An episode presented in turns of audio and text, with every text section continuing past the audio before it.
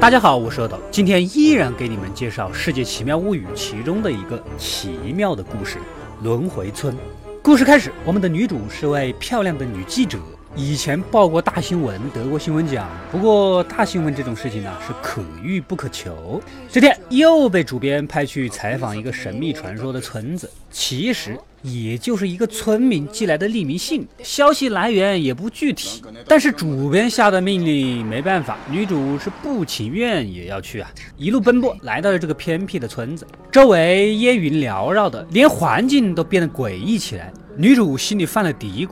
此时，一个警察路过啊，胆子呢也大了一些，跟着警察一起步行进了村子。村口一块空地，有点乱葬岗的感觉。鉴于这个地方啊太古老了，警察也不知道这个乱葬岗的具体来历。正当女主跟随警察一起继续进村的时候，背后却出现了一个红衣小女孩。当日本片里面出现红衣小女孩，这就预示了这部片子不是普通的片子了。这个小女孩到底是什么人呢？啊！竟然来采访找素材，第一步当然是跟当地的村长打听消息啦。哎，这个村子有个被诅咒的传说，是真的吗？村长倒是一脸笑容可掬，根本没有的事儿啊，这就是个普通的村子。女主也希望真的没有什么事儿，不然还要继续在这待几天。然后就掏出了匿名信给村长过目。这村长一看。惊讶了，然后转脸打趣道：“呃，写的还有模有样的啊，放心吧，没有的事儿。看他那个表情，这明显就是有事情藏着掖着啊。”女主正要回去，突然就听到了钢琴声，走近一看，一个小男孩弹的一手好琴，完全不输专业选手啊。小男孩也畅快，告诉女主他在莫斯科跟尼古拉斯学过，好像很屌的样子。小弟弟，看来你家里在你们村挺有钱的啊，村里的首富啊。但是这个偏僻的村子也不像是有有钱人家啊。女主这才感觉到这个村子不简单，准备找个人家住下再说。正巧又碰到一个小男孩，那就住宿在小男孩家里吧，跟孩子的奶奶拉拉家常。孩子的奶奶也说了，小男孩父母因为车祸双亡，所以他们祖孙相依为命，也是可怜。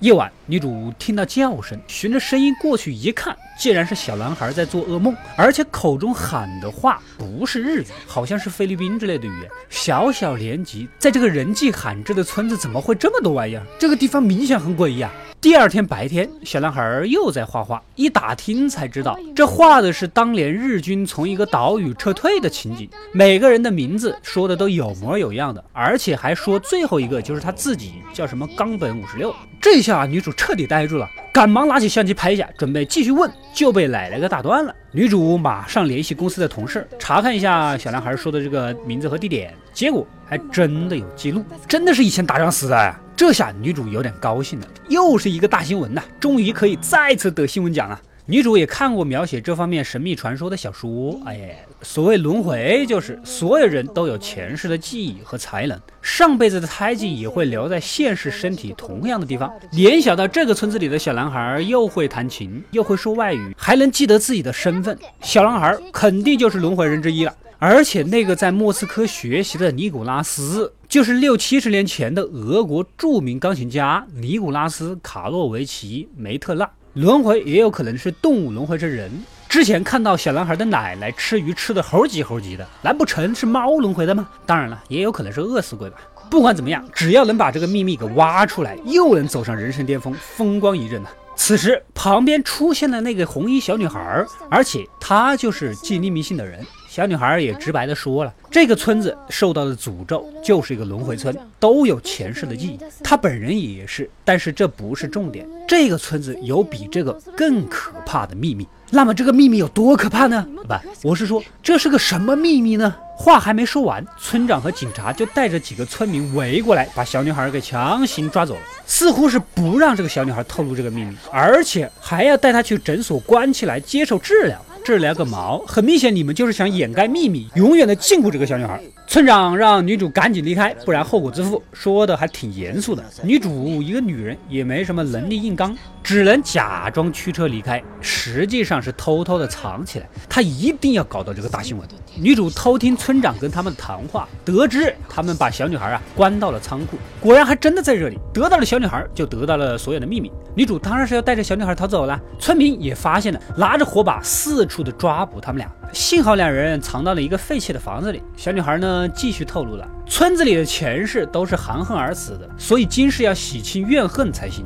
晚上大雾也走不了了，等到隔天清晨，女主赶紧拉着小女孩逃跑，一边拉着她，一边说会帮她保护身份的。听到这句话，小女孩反而不走了。此时身边正好是诡异的乱葬岗，小女孩反驳道。十年前你也是这么说的，怎么回事？难道女主十年前欠他什么吗？记忆回到十年前，也就是女主得到了新闻奖之前，一个中年男人向她举报集团的贪腐证据，而且女主向他保证一定会保护他的身份，结果还是导致中年男身份暴露。那天晚上拼着命悄悄来找女主讨个说法，而且中年人手上的胎记竟然跟小女孩的一模一样。后来，女主因此报道得了新闻奖，而中年男工作丢了，妻离子散，最终只能含恨自杀。所以轮回之后的他才故意将女主引诱到这里来。这片乱葬岗就是向前世复仇的坟场，女主后悔都来不及啊！此时，村长等一群人也出现在了眼前。村长也说了，他们村儿确实都是轮回之人，